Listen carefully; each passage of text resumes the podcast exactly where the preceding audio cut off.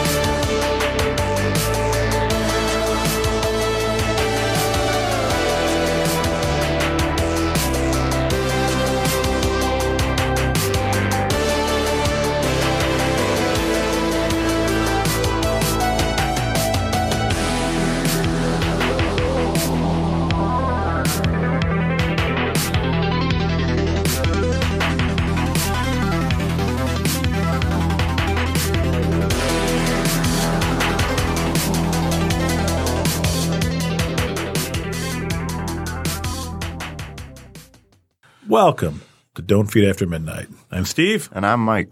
and today we're going to talk a little bit of, uh, as soon as I get the microphone off of my coat because it's cold in the studio. today we're going to talk about Aquaman and glass and how Aquaman put them on the glass. Just put them on the glass.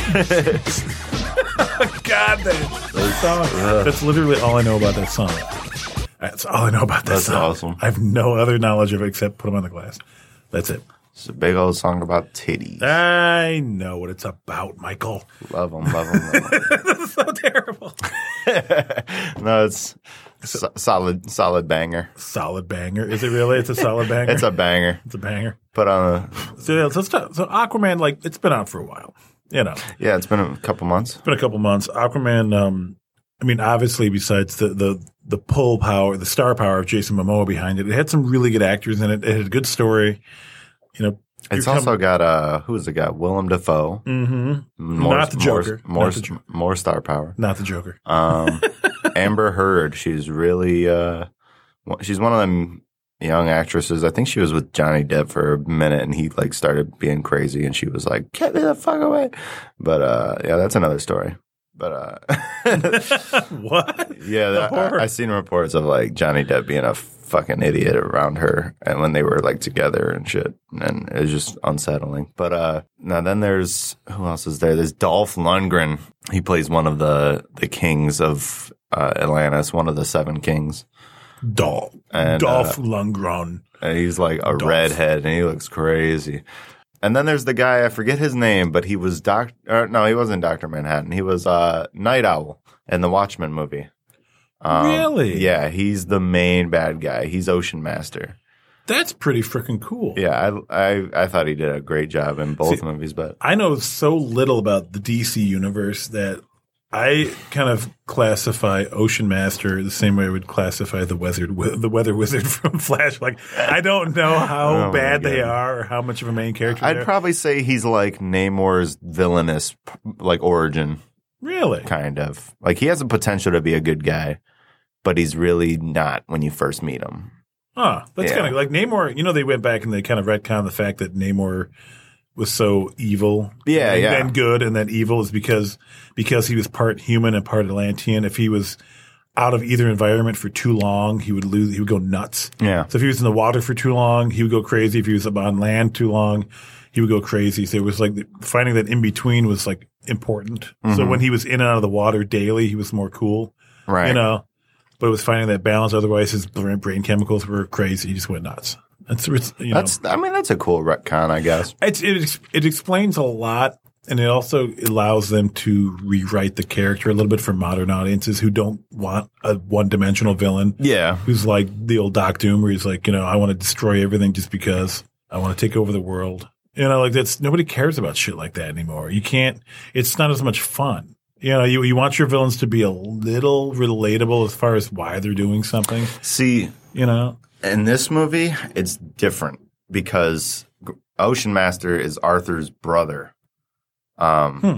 yeah, Jason Momoa's brother. why why is the queen such a skank? Just, just, just sleep well, with she, anybody that see, will. that's the thing. She was she was forced into a marriage, um, like one of them arranged marriages of Atlantis. Is she from Iran? no, Oh. No. Atlantis is India? basically Atlantis is basically Jordan. like underwater I can just, just start naming all these countries that it's Yeah. still acceptable because they suck. Yeah. no, like just take that and just put it underwater. That's what Atlantis is. It's like really old fashioned monarchies and fucking The women are second class citizens. That's bullshit. mostly, I don't like that. mostly. God damn you, DC. Like you, you, you It is gotta, not you, you gotta be a queen. You never be a king. You never be the main leader of a country unless the king dies. Um, That's some bullshit. yeah, it's like it's like England underwater. That's great. I'd Like- say I'd say it's like England. Like they're they're not they're not looked down upon. Like women aren't looked down upon, but they're definitely not like in the main role ever. But uh, it's like we were talking about that with Star Trek with Chris, with uh, uh, Jeffrey Hunter's portrayal of Captain Pike back in the, the original pilot, where like he's on the bridge and he's like, you know, yada yada. Okay, so, you know, all right, man, let's do it. And then the, the lady turns around. She's like his number one, his first officer. He's like, oh, and and you too, number one. Sorry, I'm not used to seeing a, a woman on the bridge. It seems unnatural. Like, and I'm like, what how the terrible fuck is that? Like, Like, that was acceptable to say on. TV. jeez, Uh. God, God, that's so weird seeing a woman here. God, So that's so bad. that's so bad. Oh, Um, 1960s. But they don't do it. DC doesn't do it tastelessly in this movie. It's it it makes sense when you're watching the movie because you realize the dudes are the assholes here. Oh, yeah. like Oh, no. completely. Any society It- it- where women are it- second class it- citizens it- dudes are the assholes. It throws it no in. doubt though. like, about that. like the only ones that aren't assholes in this movie, besides Aquaman himself, uh, Willem Dafoe is like he's a really good guy in the movie. Um, he's just trying to help out Momoa, you know, the whole movie. But uh, the I mean, overall, like the the concept of the movie is like it starts with uh, Atlanna, Arthur's mom. She washes up on uh, the shore of. Uh, like right next to the lighthouse. it just starts And, uh, banging guys left and right. Trying She looks over and she sees, you know, Commander Cody, oh no! Commander Commander Cody, fresh after Order sixty six, and she's like, yeah. execute Order sixty nine, if you know what I'm saying. but uh, You've been waiting to use that one for a while. for a while, it's been a while. I'm not gonna lie. no, but uh, so she she looks over and she's like, "Hey, a human." Ah. And then like she like she like doesn't know what to think about him for a while, and she doesn't reveal that she knows English for a while. She like tries to keep it like she keep she keeps her whole uh, identity uh, uh, like hidden from him. Like she's just some lady that washed up on the shore. Right, but she's weird, and she and she knows that he knows. Yeah. Like she's in his like he he takes her in the house and like he puts her on the couch and she's laying there. She passes out. She wakes up and she sees he's got a fish, like just a little goldfish, and like that's the kind of fish Atlanteans would eat. Like it's like they ride the sharks and they use Yeah, the yeah. the big ass like creatures of the sea, but they eat the small ones because they're not as important to the ecosystem overall. yeah. Um, but she, uh, like, she goes to eat this fucking goldfish, and then she looks over at this fucking at the dog that's in the house. The dog's like, "Please don't eat me." Like, the dog's looking at her like, "Please, me not next, please." And uh, the guy comes over, is like, "Did you just eat my fish?" She's like, like sucks up the tail. Um, but like they fall in love because you that's know hot, because that's you know right? that's that's how you do it. You know, she eats your fish and then she eats your other fish. It's a custom. If you know oh, what for I mean. Sakes. Oh my God, Jesus you are on a roll today. Jesus That is Christ. great. We just lost 50% of our female listeners. I don't even care. All three of them. I don't even care. I love you. but uh, I love all. I love I love all of you. You're the best. But uh yeah, so she falls in love and then like it kind of time jumps and they have Arthur, little baby Arthur. Um he looks completely like his dad, nothing like his mom. And uh That's weird. and it's so funny. Um you know, shortly after they have him, Atlantean uh, soldiers show up. They fucking kick in the door. They blow up the walls and shit. And like Whoa. they come in, and um, this is like Arthur and Arthur's dad's like first taste of what Atlantean society is like. Period. They have no concept of what they're like. They Yeah. come in with this super high tech shit. Like they're wearing like big ass like battle suits with fucking like water tanks for the for a face so they can breathe. Huh. Like, um, and they got these like l- like water slash plasma guns they're running around with. It's fucking crazy looking. Um, but they come through fighting. Atlanna's like, my spear now. Uh, and then like he throws the trident and like she goes through one of the most badass action sequences to ever touch the DC film universe. Really? It's fucking sweet. She's like front flipping and cartwheeling and shit all across the living room. It's basically one shot too, and it just circles the room as she's fucking them all up. And it's fucking sweet. But uh I like the single shot. I scenes like that, love where They don't cut. love it. Like in um, House on uh, the Haunting of Hill House, where the, the yes, single shot episode. Single shot scenes are cool, man. awesome. Um, but they do that basically the whole time, and it ends with her. Um, she beats them all up and whatever, and they're all like, I'm pretty sure they're all dead. Um, like she actually like killed most of them.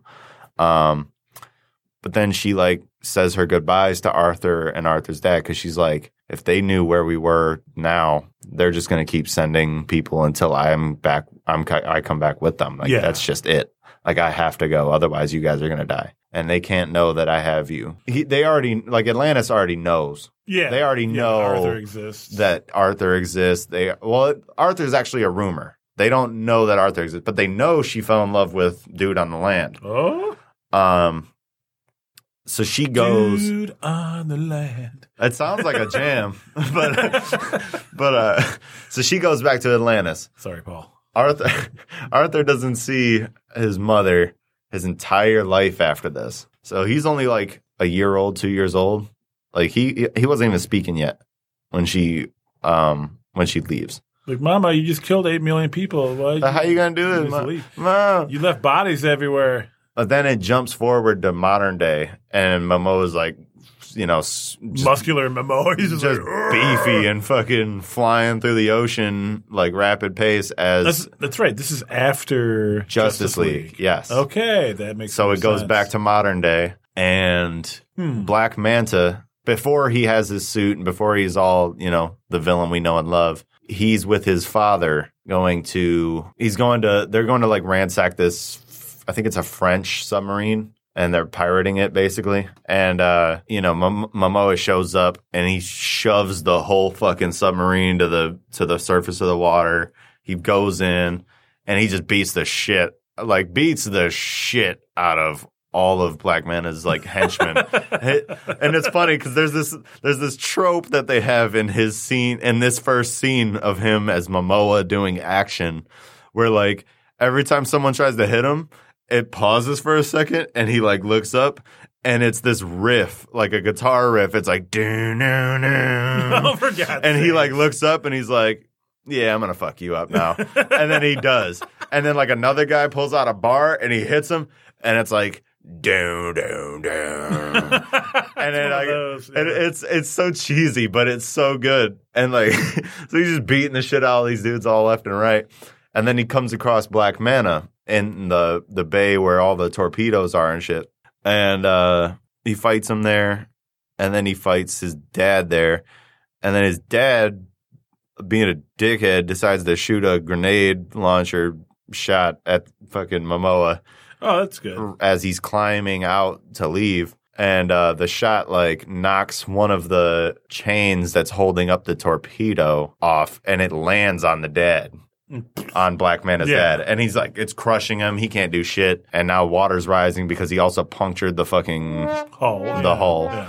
and uh, Black man is like, "Hey, help!" And Momoa looks back. He's like, "You fucking bitch! Like I ain't helping you. You just fucking tried to pirate this ship and shit. And now your dad did this to himself. I ain't fucking helping Yeah, yeah, you. yeah, Fuck yeah. you. Yeah. because he's not he's not a hero yet. He's still Survival of the fittest. he's Yeah. still renegade Momoa that like you Yeah. see, you know.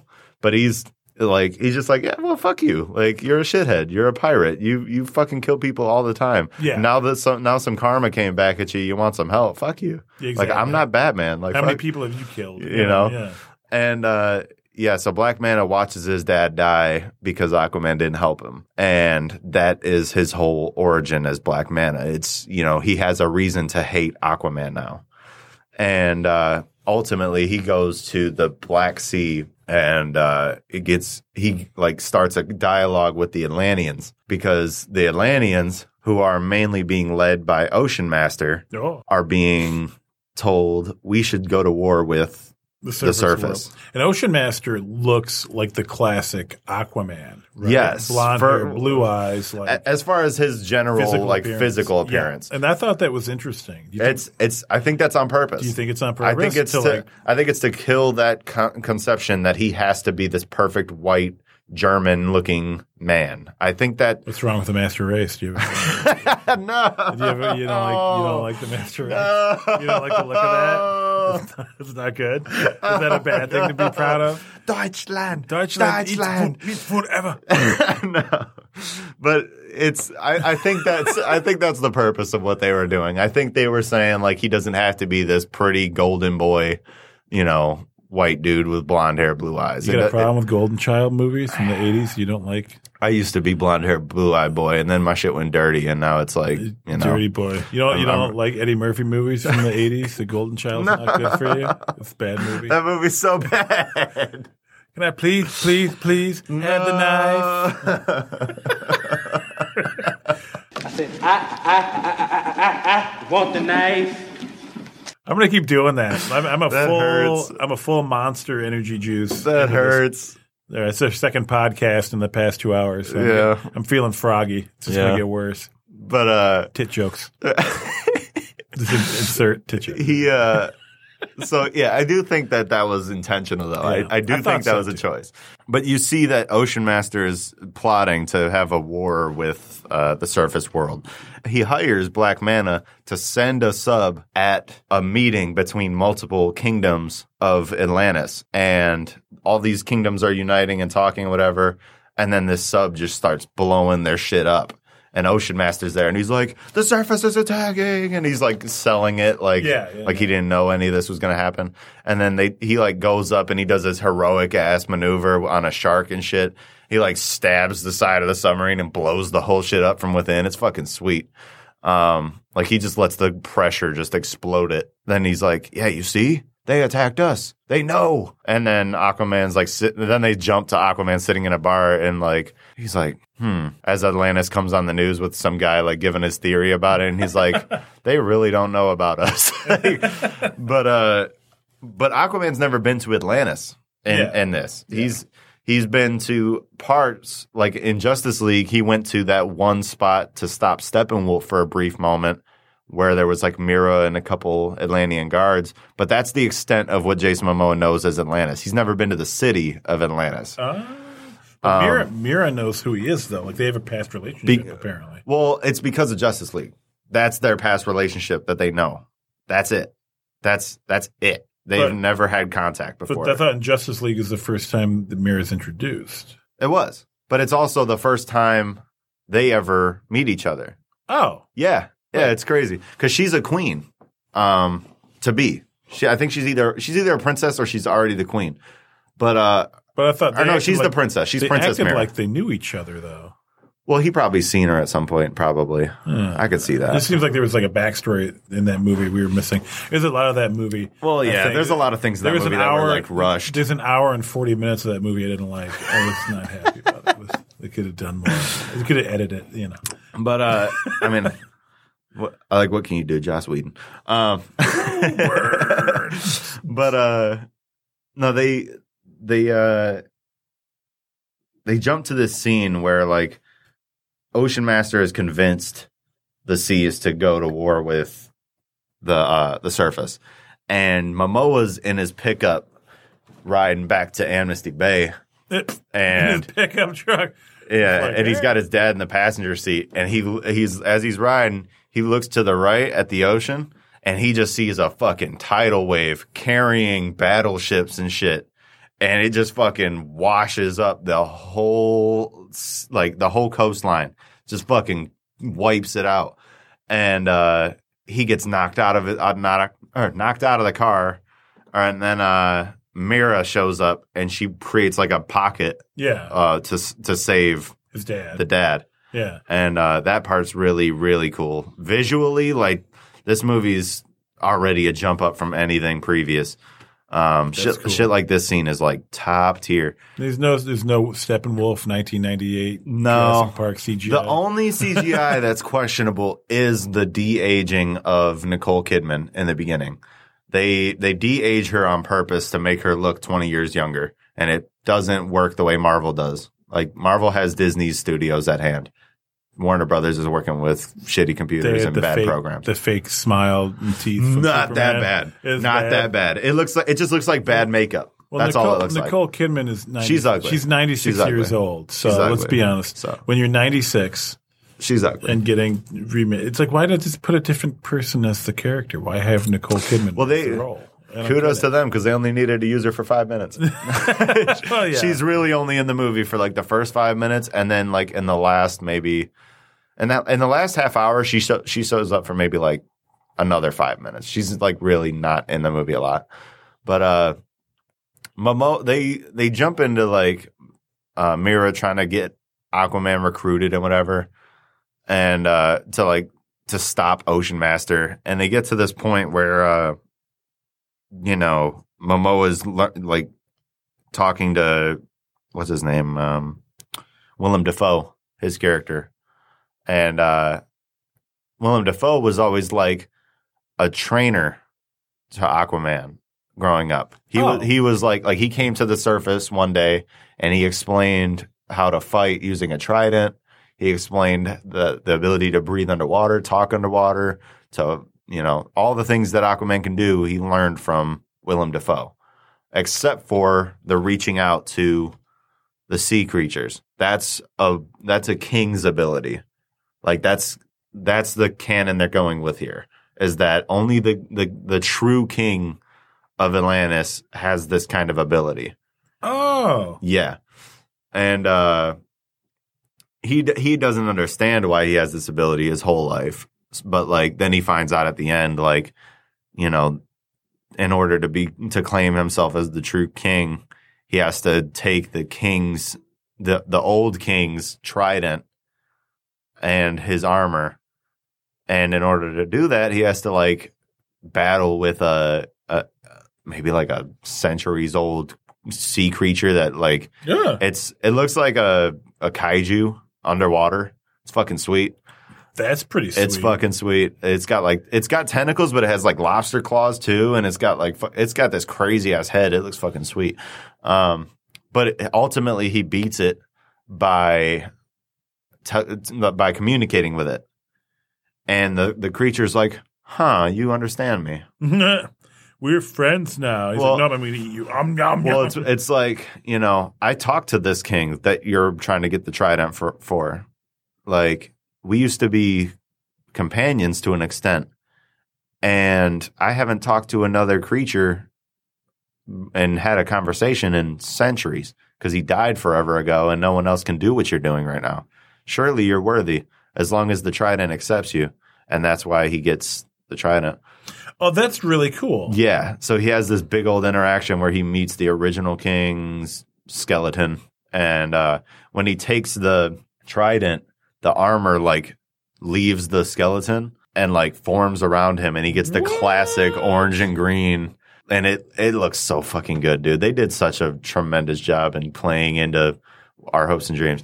Another thing about this movie, they fucking go hard at making sure you see the cinematography like in in a really good way. Like there's a lot of moments that look like they were taken straight from a comic cover.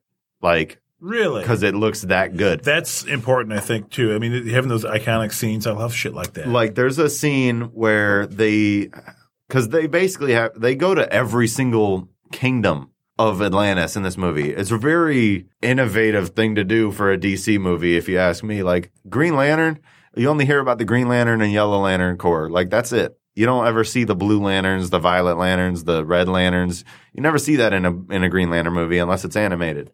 Aquaman's first movie, and they're fucking going to every single kingdom of Atlantis to show you. There's crab people that run a part of Atlantis. people, there's fish people. like there's different branches of Atlantis, and they show you all of it, all seven branches. And uh, the final branch is the kingdom of the trench. Oh. And the kingdom of the trench is a bunch of like corrupted fish people that like like they're, mutated. they're just completely rabid. Like they're just like Really? yeah, because they live in the Marianas the Trench. Marianas Trench. So they they're so isolated that they just went crazy, and now they're just like massive fucking piranha people, What? and all they do is just try to eat everything they can that comes to the trench. They take their ship out to the the trench. Uh, they take this boat out, um, Aquaman and Mera, and uh, they have this scene where they finally get over the trench, like the the main part of the trench that leads to the kingdom, and their boat starts getting attacked by the by the trench people, Yeah. and they start realizing like they live in the dark. If we pop flares, they're terrified of the light. Oh, that's cool. So they use the flares to hold them back, and then they dive into the water and go straight down. The camera is like miles back, and you see just a funnel tornado of trench monsters circling around Momoa and Mera diving straight That's down cool with flares. Shit. And it's so fucking cool because you see like lightning striking the water from above Uh, and it's just the perfect scene. Honestly, I, I don't think DC's had a better visual moment. Um, what Batman versus Superman, and they said, I love that they Said movie. Martha. It was a perfect. I love that movie. It made sense. It, it's not. That makes sense. sarcastic. No. No, it made sense. You feel shame. No, but uh, no, I don't feel shame. I don't feel ashamed. Their parents have been named Martha since the fucking forties. I don't like it. Um, but uh, they did a really good job painting the picture in some of these scenes. Yeah, he spends the whole movie thinking his mom's dead, just to find out that when you go through the the trench, you find a massive fucking like almost like a wormhole looking thing at the bottom of it. That's like a whirlwind, riptide type shit. You go in and then it teleports you to the to the center of the earth, like a hollow earth theory type thing What? where there's the king, the lost kingdom of uh, the center of the earth, and there's this is like a world that's been lost to time. Like there's dinosaurs and shit that survived the the meteor. There's like like there's pterodactyls and shit flying around. It's really fucking cool. When he gets there, they find his mom because he was always told his mom was sacrificed to the trench, and he assumed that that she was eaten by the trench people Yeah, but she escaped. she went into the lost center of the earth. That's Kingdom. cool. So that's You where dinosaurs stayed. and shit up in there. and Oh, and uh, yeah, she's basically been hunting whatever she could there for like forever. So like that's how she stayed alive, just eating whatever she could hunt. And uh, he gets there, and sh like it's big, Ma- big Mogwai. emotional moment. well, she's killing Mogwai. But that's when he gets That's the where trident. Comes from. That's when Oh. he gets the trident because that's where the final king was, the Lost Kingdom. Oh, And uh, that's pretty sweet, actually. yeah, a good and s- uh, it's a good progression to- Yeah. of his story. Yeah. Um, but then he gets he gets the trident, and the main power that the trident imbues is it amplifies his ability to speak to the to the ocean life, which makes perfect sense. He's the king of Atlantis. He can literally command the seven seas worth with this trident. That's amazing. And he really does. It's really fucking cool because then they go into the scene where Ocean Master is like starting a war with the kingdom of the like the crab people. Like it's the bottom feeder, uh, the bottom feeder kingdom, and there's like tons of crab people, and Ocean Master like sends in his army, and it's this big ass battle on the ocean floor That's wicked. and like there's like magma uh, like shooting up out of the ground in certain spots and shit. And then like halfway through the battle, when uh, Ocean Master is about to kill the king of um, the bottom feeders, uh, Momoa shows up bursting out of the fucking floor of the ocean with the big ass kaiju. and he's riding it like a fucking the badass. classic Aquaman is riding on the back of some giant. Yes. that's awesome, It's so dude. That's fucking so good. cool. Yeah, then he just like basically sends the entire seven seas worth of creatures at Ocean Master's mini army, and they're all just wrecking these dudes. And uh, you know, Ocean Master's army has those crab people in it too, right? no, no, he's fighting them. Oh, okay, He's okay. he's fighting them, So but he's seen this scene. he's got mostly regular people in his army though. Like he, there's a couple that are like half fish, half you know Atlantean hybrid people. Is weird. Yeah, how Um, those get how those come about, Michael? How do you think those happen, Michael? Somebody put a BP in a fish. That's gross. Someone was like, "Hey, You're a God nice goldfish. Hey. You come here. If, if an egg could fit I like your I like your gills. That's they're they're real thick. Ugh. That's gross. No, but My mind just went to a very dark place. I, really need to- I need more. no more fishing trips for you. No more. I need alcohol in my life. It's what time is it right now? It's only two forty. God damn it. I'm happy. It's happening. I gotta wash my mind of that horrible image. Oh man, but uh, Flipper, no. yeah. So so Ocean Master's army's getting fucked up, which is secretly just Atlantis' army. And Yeah, it's he's true. he's controlling it. So uh, Good king just kills Momoa shows up though, ass. controlling the seven seas, and they're like, "Well, by our old rules, he's the king now. So Ocean Master ain't shit." Oh, and uh, he basically starts turning Ocean Master's army against him. Earlier in the movie, Ocean Master kicked Momoa's ass because he was underwater and he's like trained for it. Yeah, You know, he- Momoa doesn't fight underwater really good. No, and because he just he's always fought on land, Yeah, and uh, you know he he takes um, Ocean Master to the surface, and they land on this Atlantean craft that's on the surface, and uh, they're fighting on it. And there's this badass scene where they're fighting, and like he knocks Ocean Master back, and it once again it's one of them comic book moments where the the mask is like right out of a comic book, the one that Ocean Master's wearing. Yeah. The like there's there's like fan blades of the actual craft like right behind him, about to chip him up and shit, and it's just all slow mo and shit. And then Momoa fucks him up, doesn't kill him, and then uh Atlanna shows up Oh, and she's the mother of both of them.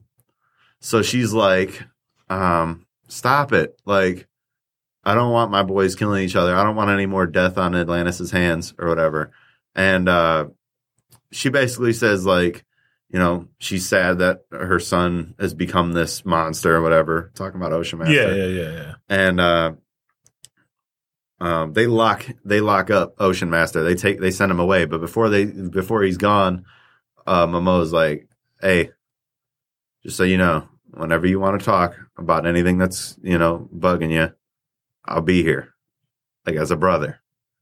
And he's just like, "All right," and then like whatever. they they take him away, and then uh, then Momoa goes through this scene where it's it's so fucking badass, dude. I don't know why they do this, like knowing that I'm gonna just have to nut in the theater. But like, ah, but, like, Michael, there's this It's scene. inappropriate. there's this scene. person in front of you's like, ah, oh, right in the what back of the head. They just get that? whopped. What is that? Ah, oh. I didn't. I don't got lotion. Ah, but uh, D-Fan Podcast, late night, triple X.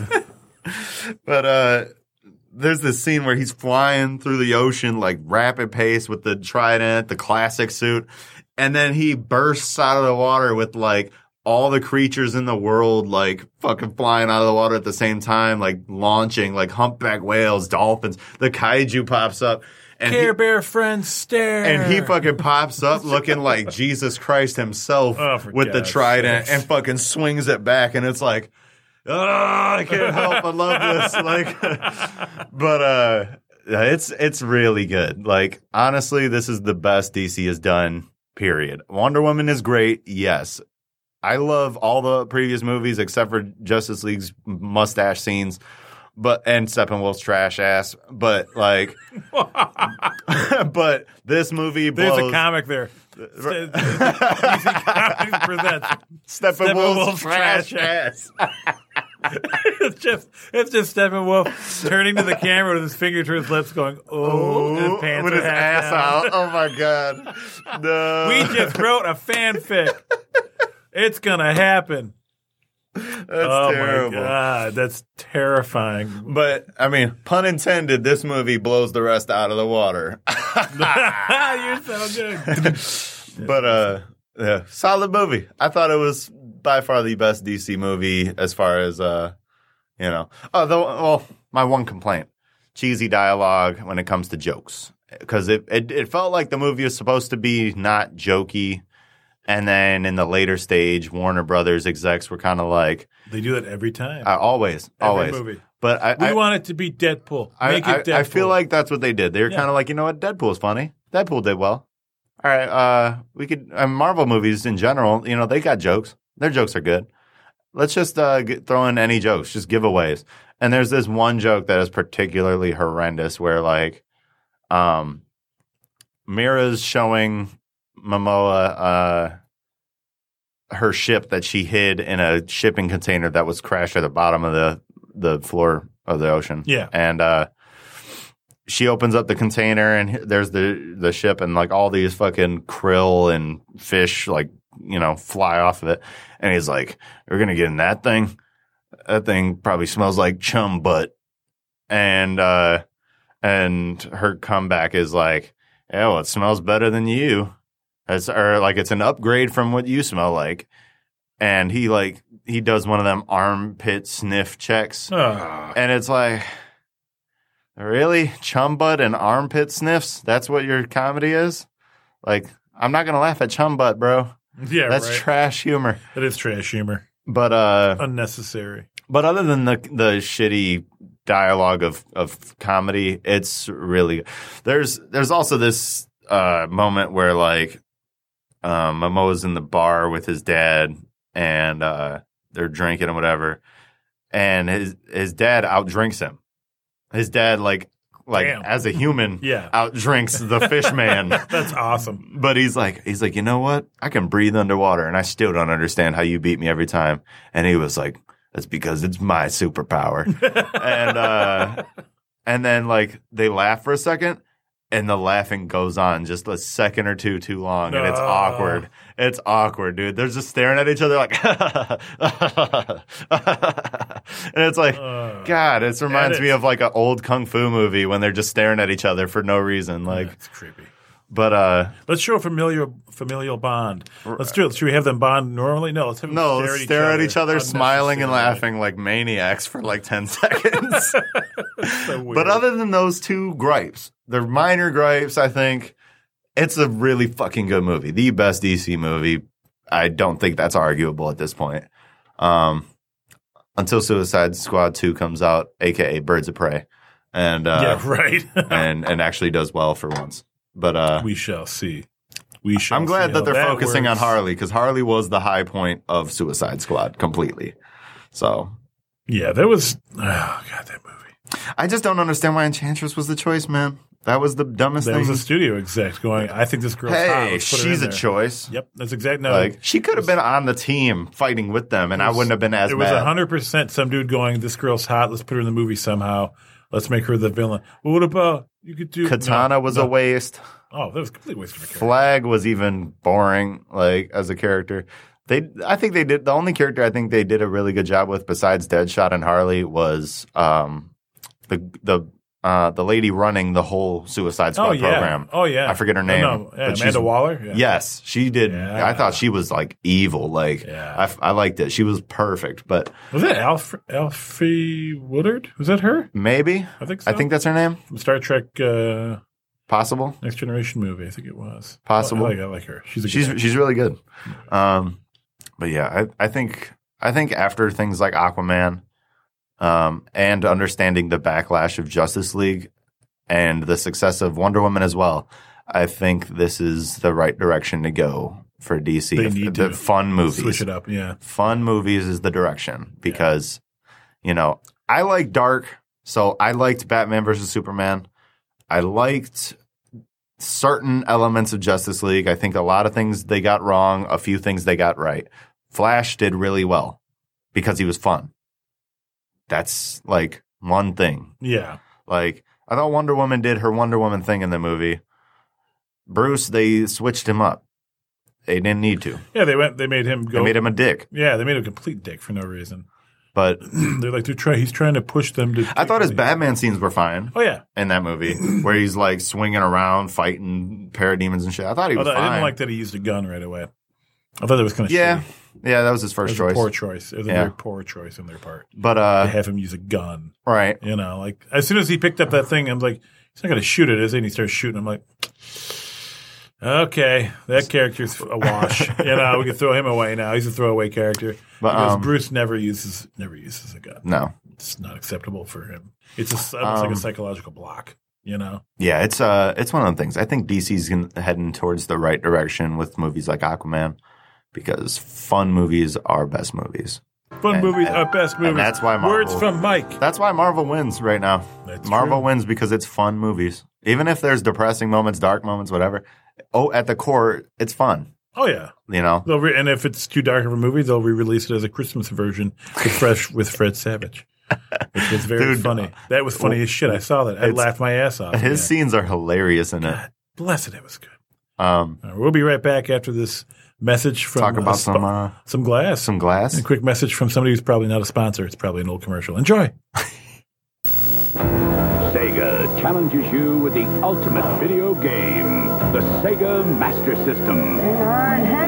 Hang on, hang on. With more accurate control, more detailed graphics, more levels of play. awesome. The Sega Master System comes with Power Base two control pads, light phaser, and two great video games. Hang on and Safari Hunt. Gotcha. And with other games like Rambo, Outrun, and Choplifter, the excitement never stops. The Sega Master System.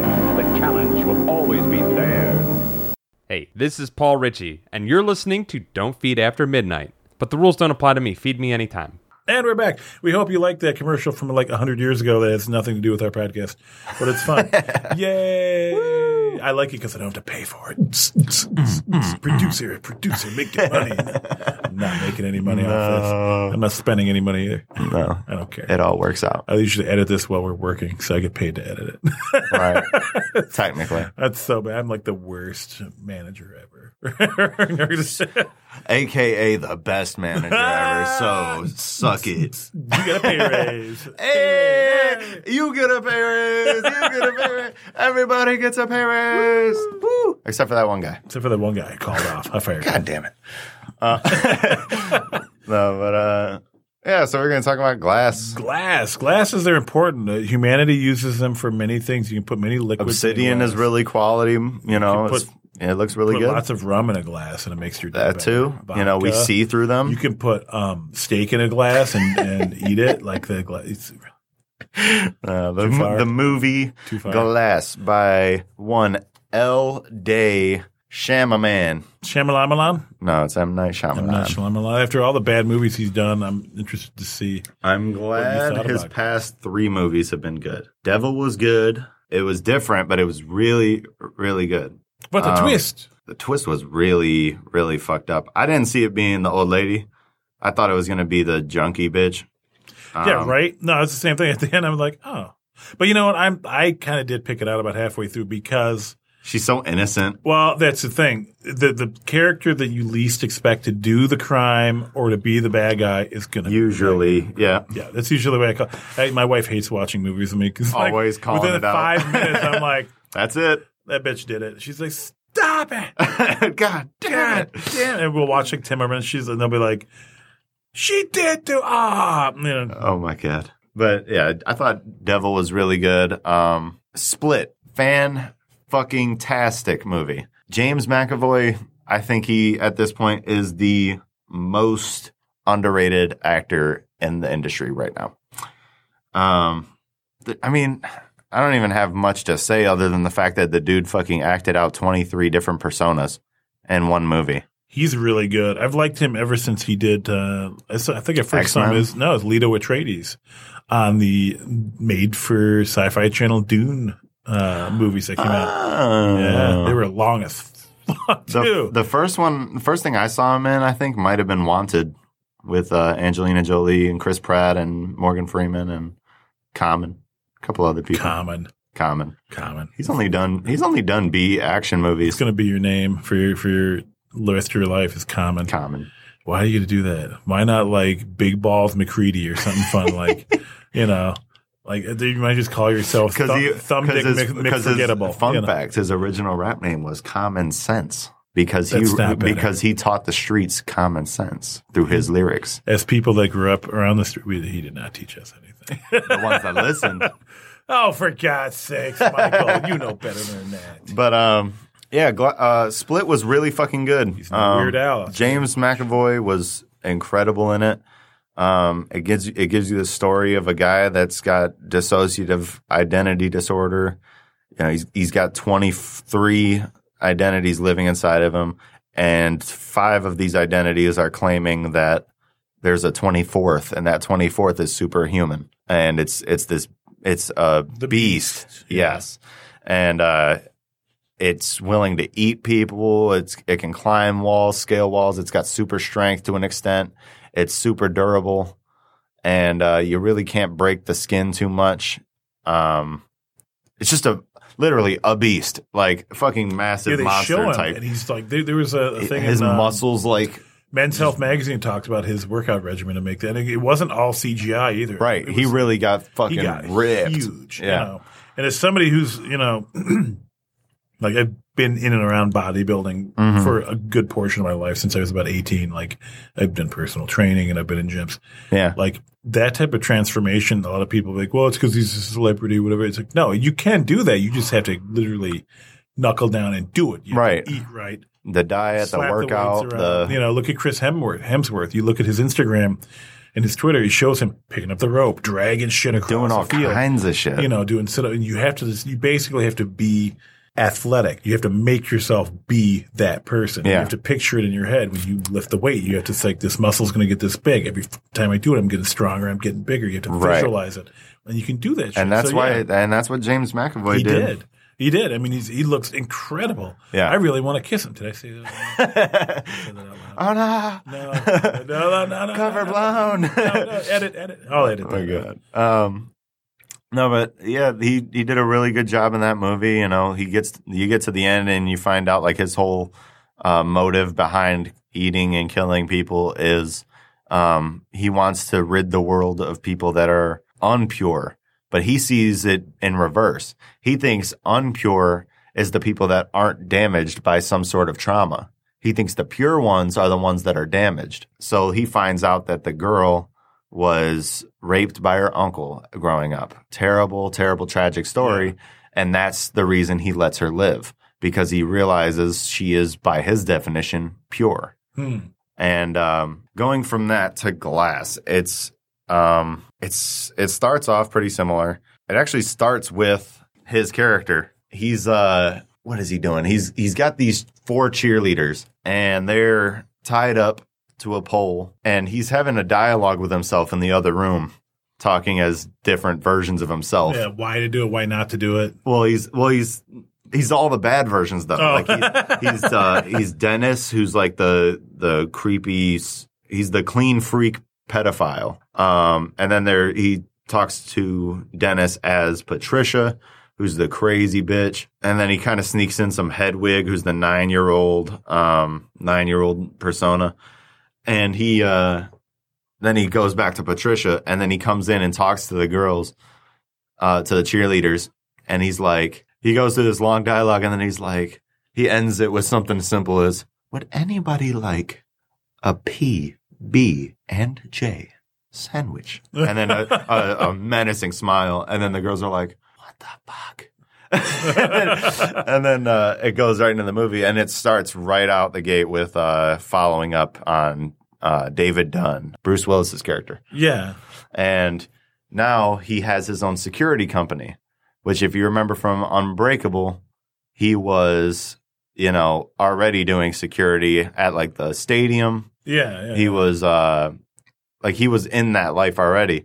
And uh, I- I'm pretty sure Mr. Glass actually recommended that to him. Like, why don't you just start your own security company? Hmm.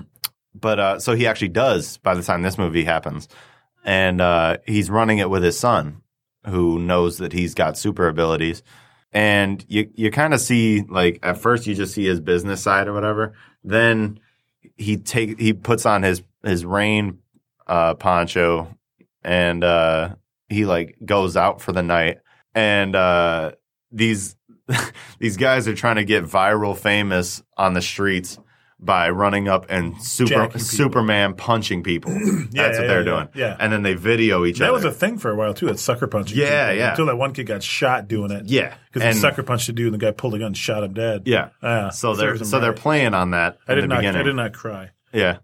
They're playing they're playing on that in the beginning of this movie. These guys are running up and Superman punching people and shit on the street and then uploading it to whatever media they're they're doing it to. And uh, Bruce Willis shows up to their house and like beats the shit out of them. And uh, it's just this funny like parallel between like people that you know play off of superhero things and people that are actually superhuman to an extent. And uh, shortly after, you find out that, uh, like the next day, you find out that Bruce Willis is working with his son to track down the beast and the horde that is this character that James McAvoy plays. And um, while he's working with his son, he's like, you know, well, this is where the original group was kidnapped. This is where another group was kidnapped. This is where this other group was kidnapped. It's a big triangle. Yeah. But this triangle's too large for it to be his headquarters anywhere in between. He's probably somewhere secluded outside of it, which means he's probably over here. Yeah. And they figure it out. And uh, Bruce Willis goes over um, to this factory area and he's like walking around. He's also a wanted man because they know he's a vigilante. Yeah. And they, they're like, okay, he's he's And- fucked up. We need to stop him. And they gave him He a name. They gave him a name. He's his name is like the overseer. the overseer, yeah. That's a badass name. That's it. It's almost marvelous. Right. It almost makes you think of like uh not like the Defenders heroes, but like some of them like basic New York like heroes that are not too famous, but like if you've seen them pop up, you'd be like, oh shit, look at that. Like the Watcher. You see the Watcher show up and you're like, hey, it's a Watsu. Like that's the first, first I time in like like that. 20 issues I've seen you. Like, You big awesome. head. Big head. Fuck. You want like in, in the uh, Universe X series, it reveals that the Watcher is like a dick. Oh, an He- asshole. Like, he's could, like mani- manipulates people and lets people get hurt just to further the agenda of the Celestials. Oh my it's, it's god. horrifying. But so Black Bolt rips his eyes out. It's really fun. Black Bolt's cool. Yeah, Black Bolt's cool shit. I'm like ah. But uh, yeah, so he's the overseer. That's the given name by the community that's seen him, and uh, he thinks his his weakness is water, and uh, he thinks he has super strength and whatever, and he can touch people, and he gets a premonition of whatever sin or evil act they've done, or uh, you know, just like a general flashback of what they've recently done that's bad, and um, Huh. yeah, that's one of his powers. And uh, he's walking around this factory district, and uh, he knows that like the building that he's got to be in has to be like of brick that's like a red clay because like that's an identifying mark on the areas that were kidnapped, the, where the cheerleaders were kidnapped, and uh, or something like that. And um, along comes fucking uh, Mr. Beast himself as a fucking, uh, he- but he, but he's not the beast at this moment. He's like, Patricia. he's wearing a, whatever it is. no, he's like wearing a jumper. He's wearing like some sweatpants. And I think he's the nine year old. Oh yeah. And, uh, like he's got headphones on and he's jamming Hedwig. music and It's shit. Hedwig. Yeah. Yeah, yeah, yeah. And, uh, I, I think he's like jumping around and shit uh, because that's Hedwig. I don't think it's, uh, I don't think it's any other personality we haven't seen yet. Yeah. Um, but he's walking around, and then Bruce Willis bumps into him, and then he sees where the girls are, and he's like, "Oh shit, that's him. That's fucking him." Yeah. yeah, yeah. He turns around and looks at him, and he's just walking away, like singing his songs and shit. And then like he jump kicks to this wall and shit, like a little kid would. Yeah. And then and Bruce Willis is looking at him like, "What the fuck?" And uh, like he he uh, he just keeps walking. Bruce Willis is like, "Well, I'm gonna go save these cheerleaders." yeah. So he goes and he like he bends the bar and breaks out uh, all of them.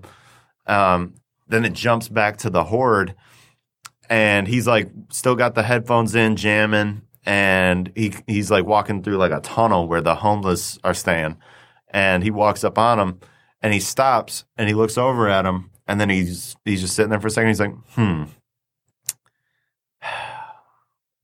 You guys would be fine and then like he takes off his headphones and then he takes off like it's like he switched personality and Yeah. said that Yeah. and then he switches again into the beast Yeah. and they're like what the fuck and then he assumedly eats them Yeah. Yeah. um and then you don't see him again for a second and then bruce willis starts freeing The girls. The girls. cheerleaders. Yeah. yeah. yeah and uh the beast shows up when they're all off of the the pole they're like just on ch- they're chained up still but Yeah. like to each other but uh or no he he gets rid of the chains too they're they're fine Because I say the girls started to run. yeah they ran away. off Yeah. yeah. um but you see him like He- crawling towards them on the ceiling. Doesn't ceiling he throw a table at one? He him? hits one of hits them, One with yeah. a table. Yeah. yeah um but he like crawls toward them all creepy like on the ceiling and shit jumps down tries to fight bruce willis Bruce is like, eh, And Bruce is like, Bruce gets knocked back, but then he knocks him back, and they're fighting, and they're like equal strength almost. yeah. And then, um, he tries to hit this little girl with a table. He succeeds. She doesn't die. She just gets like knocked to the ground and whatever. Her friends pick her up and take her off. Bruce Willis goes up and tries to like beat the shit out of the horde. And then uh by this time it's like night. It's like dark out. Street lights came on and shit. And uh the horde like grips him from behind, like a bear hug from behind, and tries to squeeze like the life out of him. Yeah, yeah, yeah. And uh the horde is just too small. Like the horde is like five ten, maybe five eight. Bruce Willis is Bruce Willis is like six foot, six, Yeah. six one ish, and uh, so he has the height advantage. He like leans forward, puts his plants his feet on the ground, and he just carries himself with the horde like over to uh, over to the window, jumps out, and uh, takes them both to the street level, and uh, they both sl- like just splat on the ground, and then they get up, and right as they're about to go at it, fucking like five very fast strobes. yeah, flash, flash, flash, flash. and then and then And it shuts down the, the whole, beast. yeah, completely. Yeah, it makes him every time he sees a flash of light, it switches the personality. Yeah, right. completely. Like that's Yeah. that's the trigger. Yeah, And um, Bruce Willis is like, "What the fuck?" yeah, yeah right. And uh, along comes Doctor uh, Ellie Sta- Ellie, Ellie Staple, Yeah, Sarah Paulson. Sarah Paulson. Yeah. She's, I mean, she's really really good in this movie. She's very calm and like almost warm. I'd say like Mm. very like. It's almost like a, a motherly kind of like I'm gonna try to make you guys better kind of role. But uh, she's the one that she's the reason they take Bruce Willis's character too because he she says he hears. she says he's not really Yeah. what he thinks he is and Yeah. that he's delusional and that's what she specializes in is people that think they're superheroes She takes him to Ravenhill Psychiatric Hospital. yes yes which is Ravenhill, what a nice. it's it's a creepy spot um but it's outside of philly and uh like just in eye view of the city. And um when they go there um they don't realize that they were both taken to the same facility. They f- they assume that they're in separate facilities. But the, when they get locked up their rooms are dead across from each other.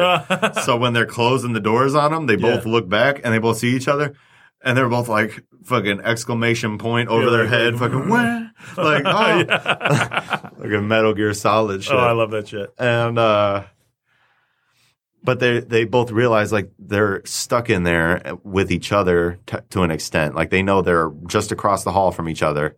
And Bruce Willis's the whole thing is like I got to get out of here before he gets out of here and the They, they put him in that water room, right, with the multiple water. He's got a- spray him if he's perceived as threatening. Yes, he's got 15 gallons or 15,000 gallons of water in a tank right outside the wall right next to him. And it feeds right into them pipes. And Kevin's in the room with lots of uh, flash bulbs. Yeah, and they and they him. shut his shit Yeah, down. it makes him revert. They they basically go off until he reverts to like you know like A- a passive one. Yeah, Yeah. or Hedwig or something. Yeah, Hedwig is hilarious in this movie. He's like, he is another level of comedy. Yeah, then you find out Mr. Glass is in the facility, and he is heavily sedated Mm. at all times. And David remembers because he's the one that caused the train crash. Yes, you know, yes, Um, he survived. Yeah, yeah. He I know think it's a plane crash, but it's a train crash. Yeah, a train crash. Yeah. And that's, you know, they had their whole backstory in Unbreakable where they were like going at it with each other to an extent. Um, and like then he finds out that Mr. Glass caused the train crash Yeah, through his schemes and whatever. And that's why he became the ultimate villain in that movie. This one, he's just being sedated to the point where he can't even think as much as he wants to. You know, they they got this maybe a, a half hour chunk in the movie where they're all just kind of experiencing the fact that this facility is meant to drain them of their ability to do what they want. It's going to make them think that they're human in the end, like not yeah, superhuman Yeah, you know, then they got like the family, like his mom, Mr. Glass's mom shows up and she's like, there's no fucking way in hell you're going to keep him in this facility. Like he's too damn smart. Did you know that like he got, he got placed in a certain facility one time and like three days later, the whole power to the place shut down because of, a, of, of one thing that he did the day before they get, they arrested him. Like this guy is too smart for you. You would never be able to, to outsmart this man. yeah. Then she was like, I I assure you, there's cameras everywhere around this place. He's not going to be able to do anything. He's heavily sedated.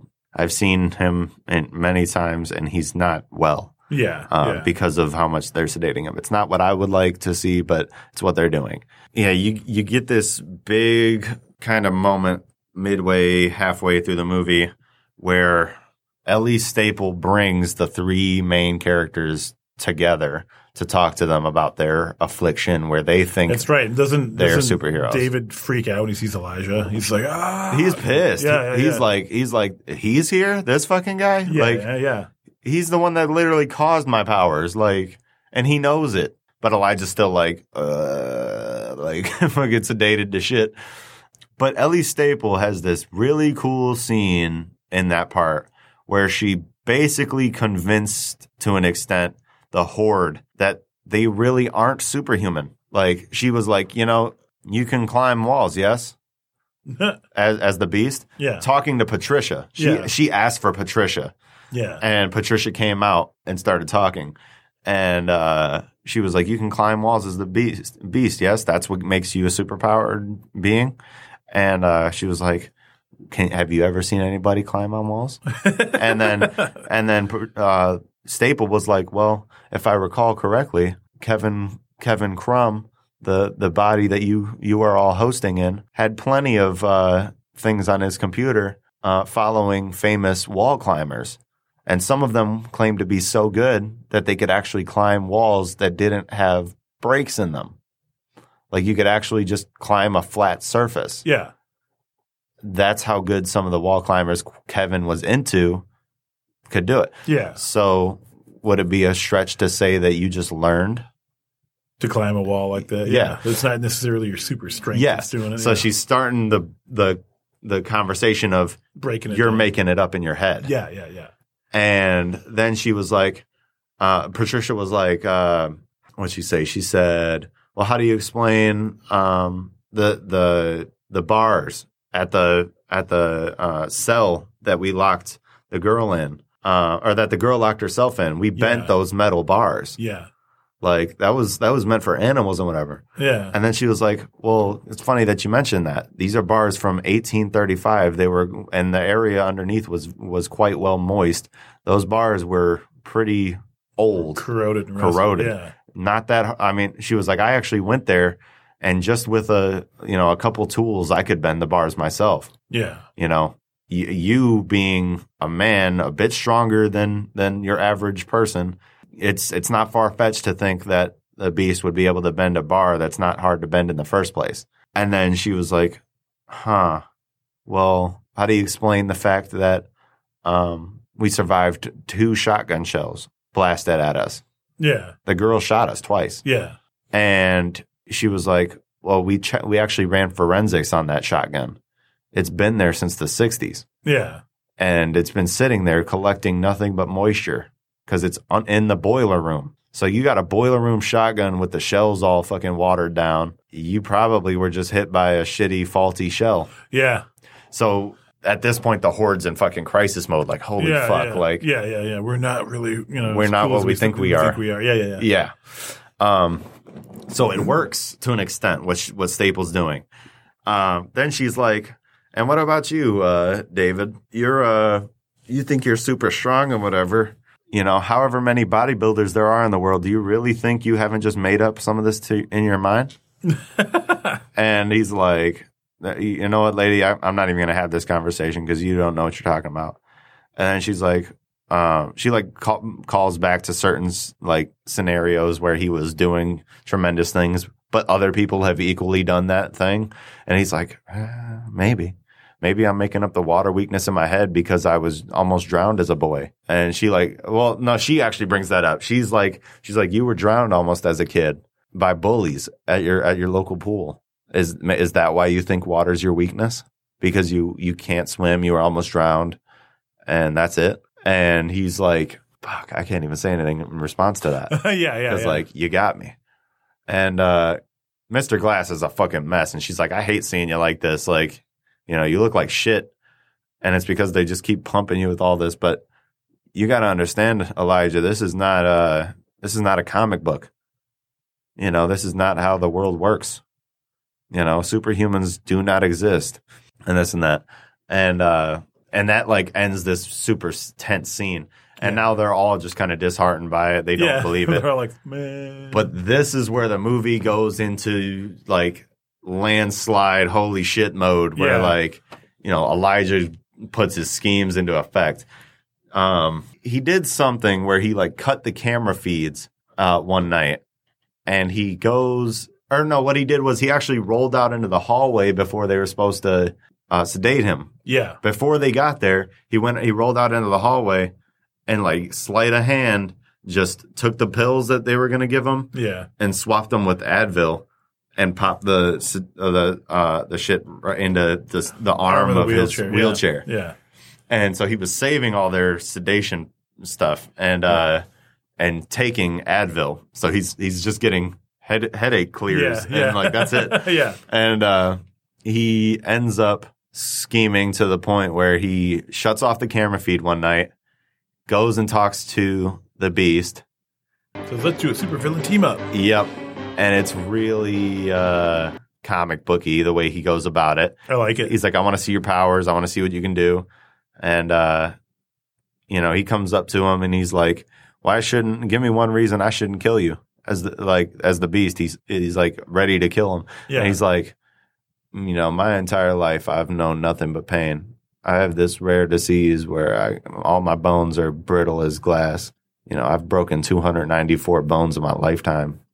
So, yeah. I'm in pain all the time. like, I all I'm know is pure, pain. yeah. So he's like, "Wow, you are not like You're you not you you are pure. You pure because all you've Yeah. ever known is pain." yeah.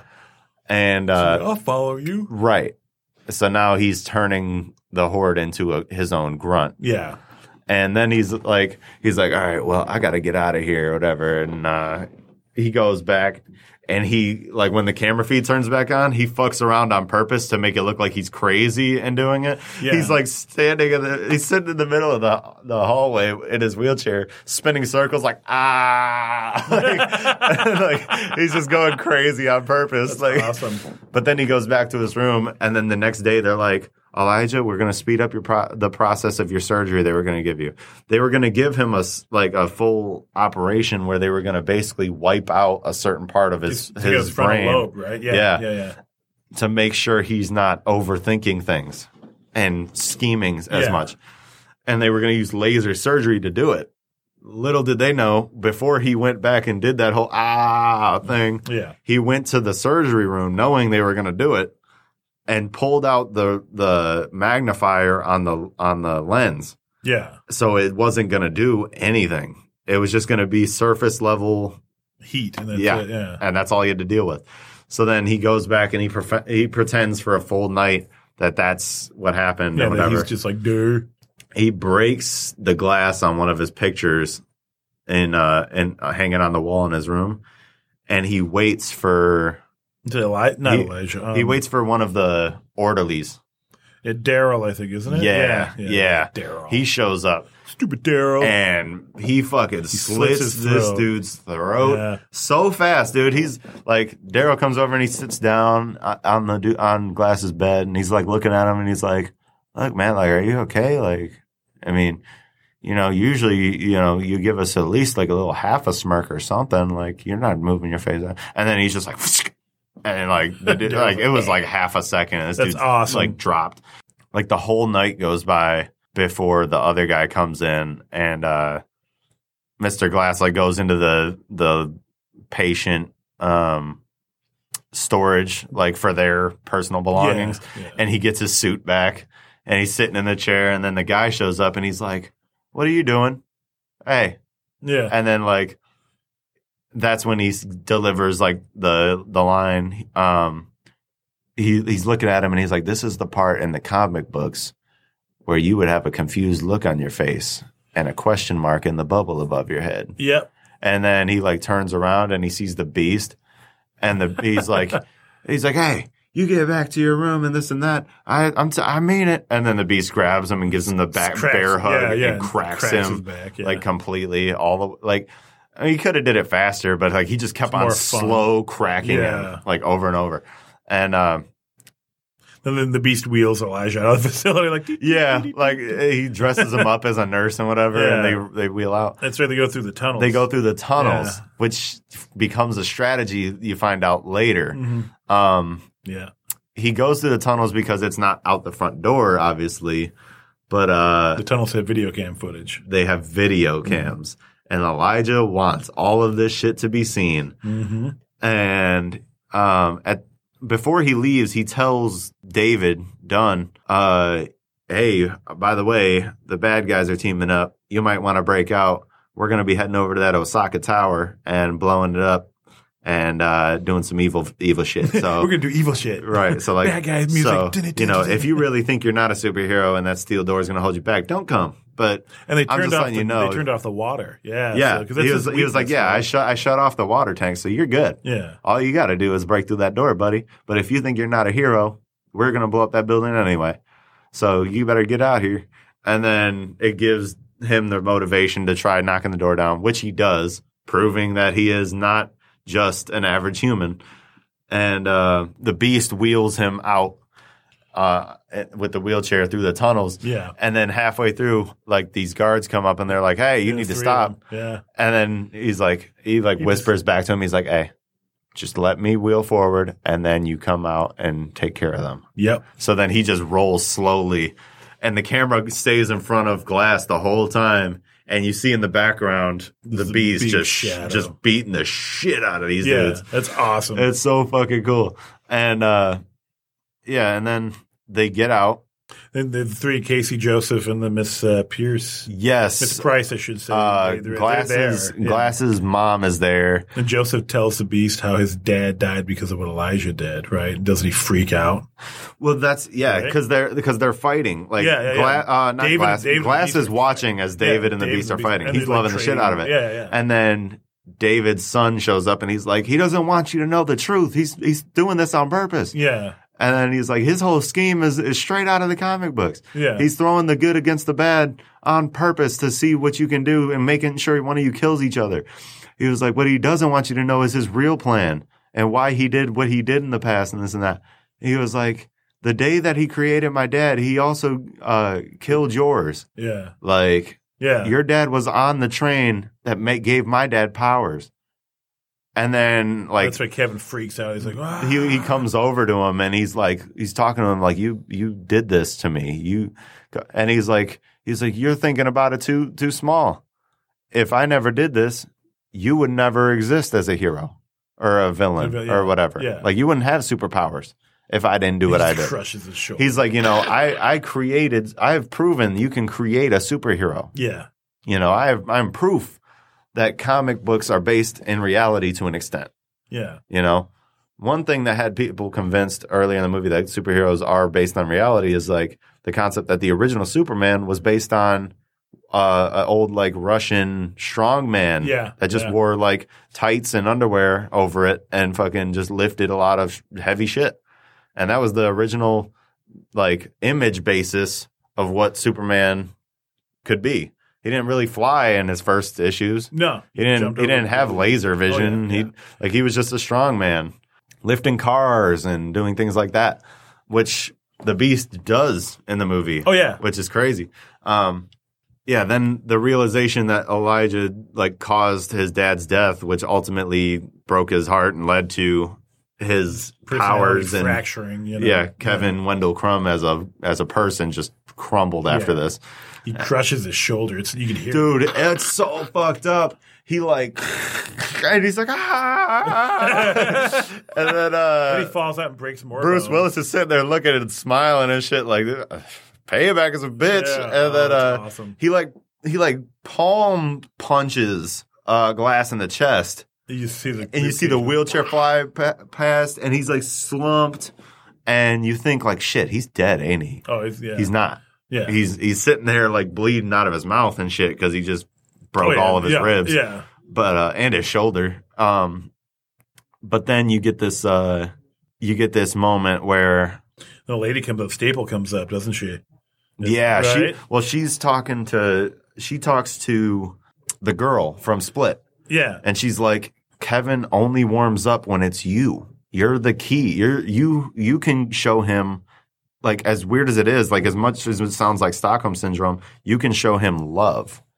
Love that he hasn't gotten his whole life. And she talks to him. And she talks to him. she- reverts. and every time Yep. she touches him, every time she gra- grabs his hand, he feels this warmth that he never got from his mom mm-hmm. Yeah, from anybody. and anybody. Like he just the love that he never got. That's what he gets reminded of, and he reverts back to Kevin. Which is the the, Yep. the host, Yeah, the horse persona, Form. horse persona and normal human being. and he's talking to her, and then he gets shot right Yep. in the fucking chest, like or in the stomach. Yep. And uh, dude, I ain't gonna lie, like out of all the scenes in the movie that would have been emotional, this one actually got to me. Like it was fucked up. You got to watch All the personalities come out, and they don't want to die, and they're Yeah. they're all fighting for the light, and then it He ends with Kevin, Yeah, he dies in Casey's arms, and then and the girl he tortured. yeah, Yeah. but but she but she understood like Yeah. to an extent why he was the way he was because she related Yeah. because because her uncle situation. So like she sees him dying in her arms, and she's like upset about it, and, And, then uh, they, they drowned they drowned David in a pothole full of water. They yes, killed Bruce they Willis. fucking killed Bruce Willis. yeah. And right before he dies, um, Ellie Staple comes up and she's like, "Grab my hand," and and he like looks up and he grabs it, and then he sees, Uh huh. goes back to her past. Yeah. He sees her tattoo. She's got a three leaf clover Yep. on her wrist, and then he he sees her past. Mm-hmm. She's at a restaurant sitting down eating, and then they close a door, and it, for this like room that she's in, and she like she stands up, and everybody around like gets really attentive to her. It's really cult like, Yeah. and she gives her little explanation of uh, you know, She's part of the secret organization. she's part of a society. devoted to keeping superpowered people hidden from the public eye because they don't they don't want super villains. And when they do rise up, they put them down. yeah, because they don't want super villains to exist, so that's their way of keeping it Right. Like they going- understand the yeah. concept of a hero is Yeah. fine. Yeah. But the concept of a hero breeds the concept of a villain. Exactly. There's and then she tells when he comes out of this vision, she completely like tells Bruce, Bruce Willis like you were right. You were a superhero. I just wanted you to know that. Like you did Yeah. it right. And then she comes over to Elijah and he's like dying on the ground. yeah. And then uh, she's like Miss, Miss Price goes over and says, you know, you're you're not a mistake. Right, and he, right. And then he dies. right. You know, But she she tells uh she tells Elijah like yeah like every, your whole theory you did it Yeah. you, you proved it yeah, you're, you you're can, right You can create a superhero or Right. supervillain. You know, right and um but you get this really interesting uh moment where you realize like she's co- her whole job is to cover it up earlier in the movie there's a brief moment when he went to talk to David where he was fucking around on the computer you don't know what the fuck he's doing he's just typing in Yep. code. You find out this code is the source to stream this entire Mm-hmm. camera feed to a private server that only runs through his mom's computer. And so he gives it to his mom, she uploads it and to the internet. she gives it to David's son to upload so everybody sees. that superheroes exist, exist, which fucks over And she's like, no. Yeah, if it, it's you really think like the good guys lost to an extent when all of them die at the same actu- time. Yeah, but they actually. But because of Mr. Glass, they win, Yeah. and it's really cool. Because even though they're the bad guys, even though Glass is a bad guy, even Yeah, though the yeah. Horde is a bad guy, they don't deserve the death that they get.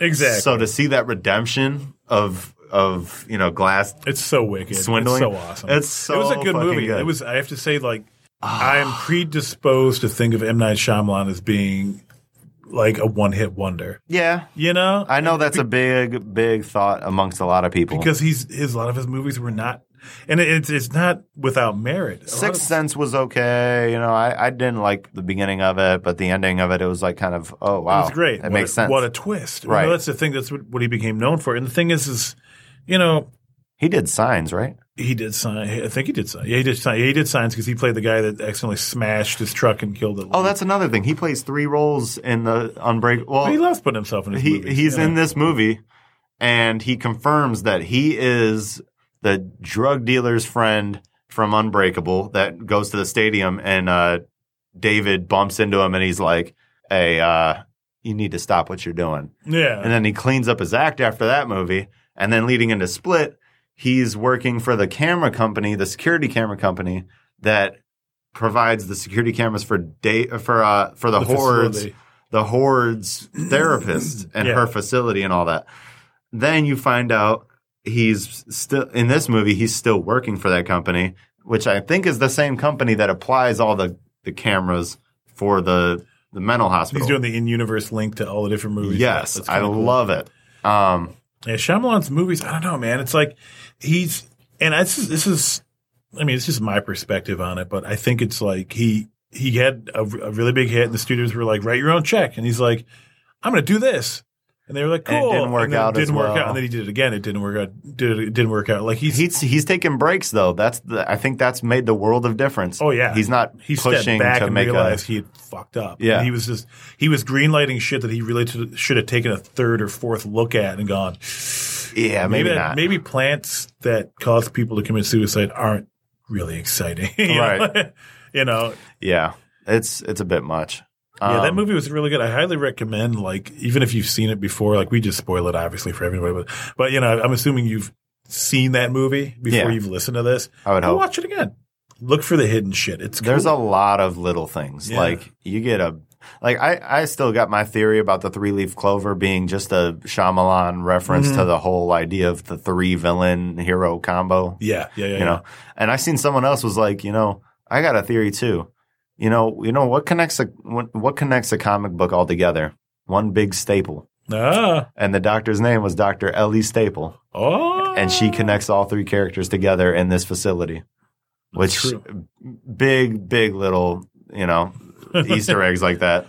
I love stuff like that. It's you know, and then they, I think they put toys out for that movie. You know, Like, Yeah. you see those toys in Target. And Target, they're like the old, you know, like The classic. the future Yeah. toys and alien toys. I think there's a, I think there's like a Mr. Glass toy and stuff. Mm. That's kind of funny. That was our review of Glass. Yeah, I thought really that was good pretty movie. sweet. I like that movie a lot. I thought it was pretty sweet. This is our uh, fourth episode in the podcast Detroit studios, which I like that. I'm liking It's it. very fancy. We're in the Royal Oak studio right now. It's very cool. Um, we're excited because uh, Motor City Comic Con's coming up and they're starting to release the guest list already. And uh, honestly, like, I'm kind of getting geeked about it. Like, we're going to be there. Um, I've, we're not going to have a booth. Obviously, I'll be working with my wife um, at her booth. Uh, you know, her doing her art stuff, of course, obviously. You know, my wife's art is amazing. But there's like, there's, there's people there, like Alanna Masterson's going to be there, Barry Williams. There's a bunch of cool people. Um, the, a bunch of people from The Office are coming, which I think Creed. Friggin' Creed's going to be there. I love Creed. Um, uh, Leslie Baker. He was, uh, who was this character again? Leslie? Stanley. Stanley, yeah, Stanley's, and then of course uh, Dwight's going to be there. Uh, Rainn Wilson himself, who was actually the director of a lot of the producer, one of the, I think one of the two. But Pauly Shore is going to be there. Freaking Neve Campbell, Mhm. you know, Rey Mysterio. It's going to be Ryan Ray. Hurst. Uh, Tom Payne's coming back. Jesus from The Walking Dead. Tom always does really, really mean and awesome karaoke on Saturday night. So if you're coming to the con, you're going to see him. Um, Jonathan Frakes is coming, Will Riker himself, and freaking Joonas Suotamo, the guy who's the new Chewbacca. And that's going to be interesting to see. But there's a lot of, you know, there's a lot of really cool people. Felicia Day is going to be there. I love Felicia Day. She's a very sweet person. Felicia's like, you know, She's awesome. She's beautiful. She's awesome. She's very funny. Um, Christian Serratos is going to be there um, from The Walking Dead. Oh. She plays uh, uh, Rosita. Rosita, and she's amazing. yeah, she's awesome. I can't. I can't wait. I can't. I just can't wait. It's going to be a lot of fun. And this is. I mean, we're just in the first month of them announcing stuff. Mhm. You know, there's going to be more and more celebrities. Um, I mean, you know, the uh, Don't Feed After Midnight podcast guys are going to be there. That's a huge thing. That'd be nice. Go hang out with them. Oh yeah, they're cool. I hear that Steve guy is pretty cool. Yeah. you know, but Yeah. he talks funny. He though. talks.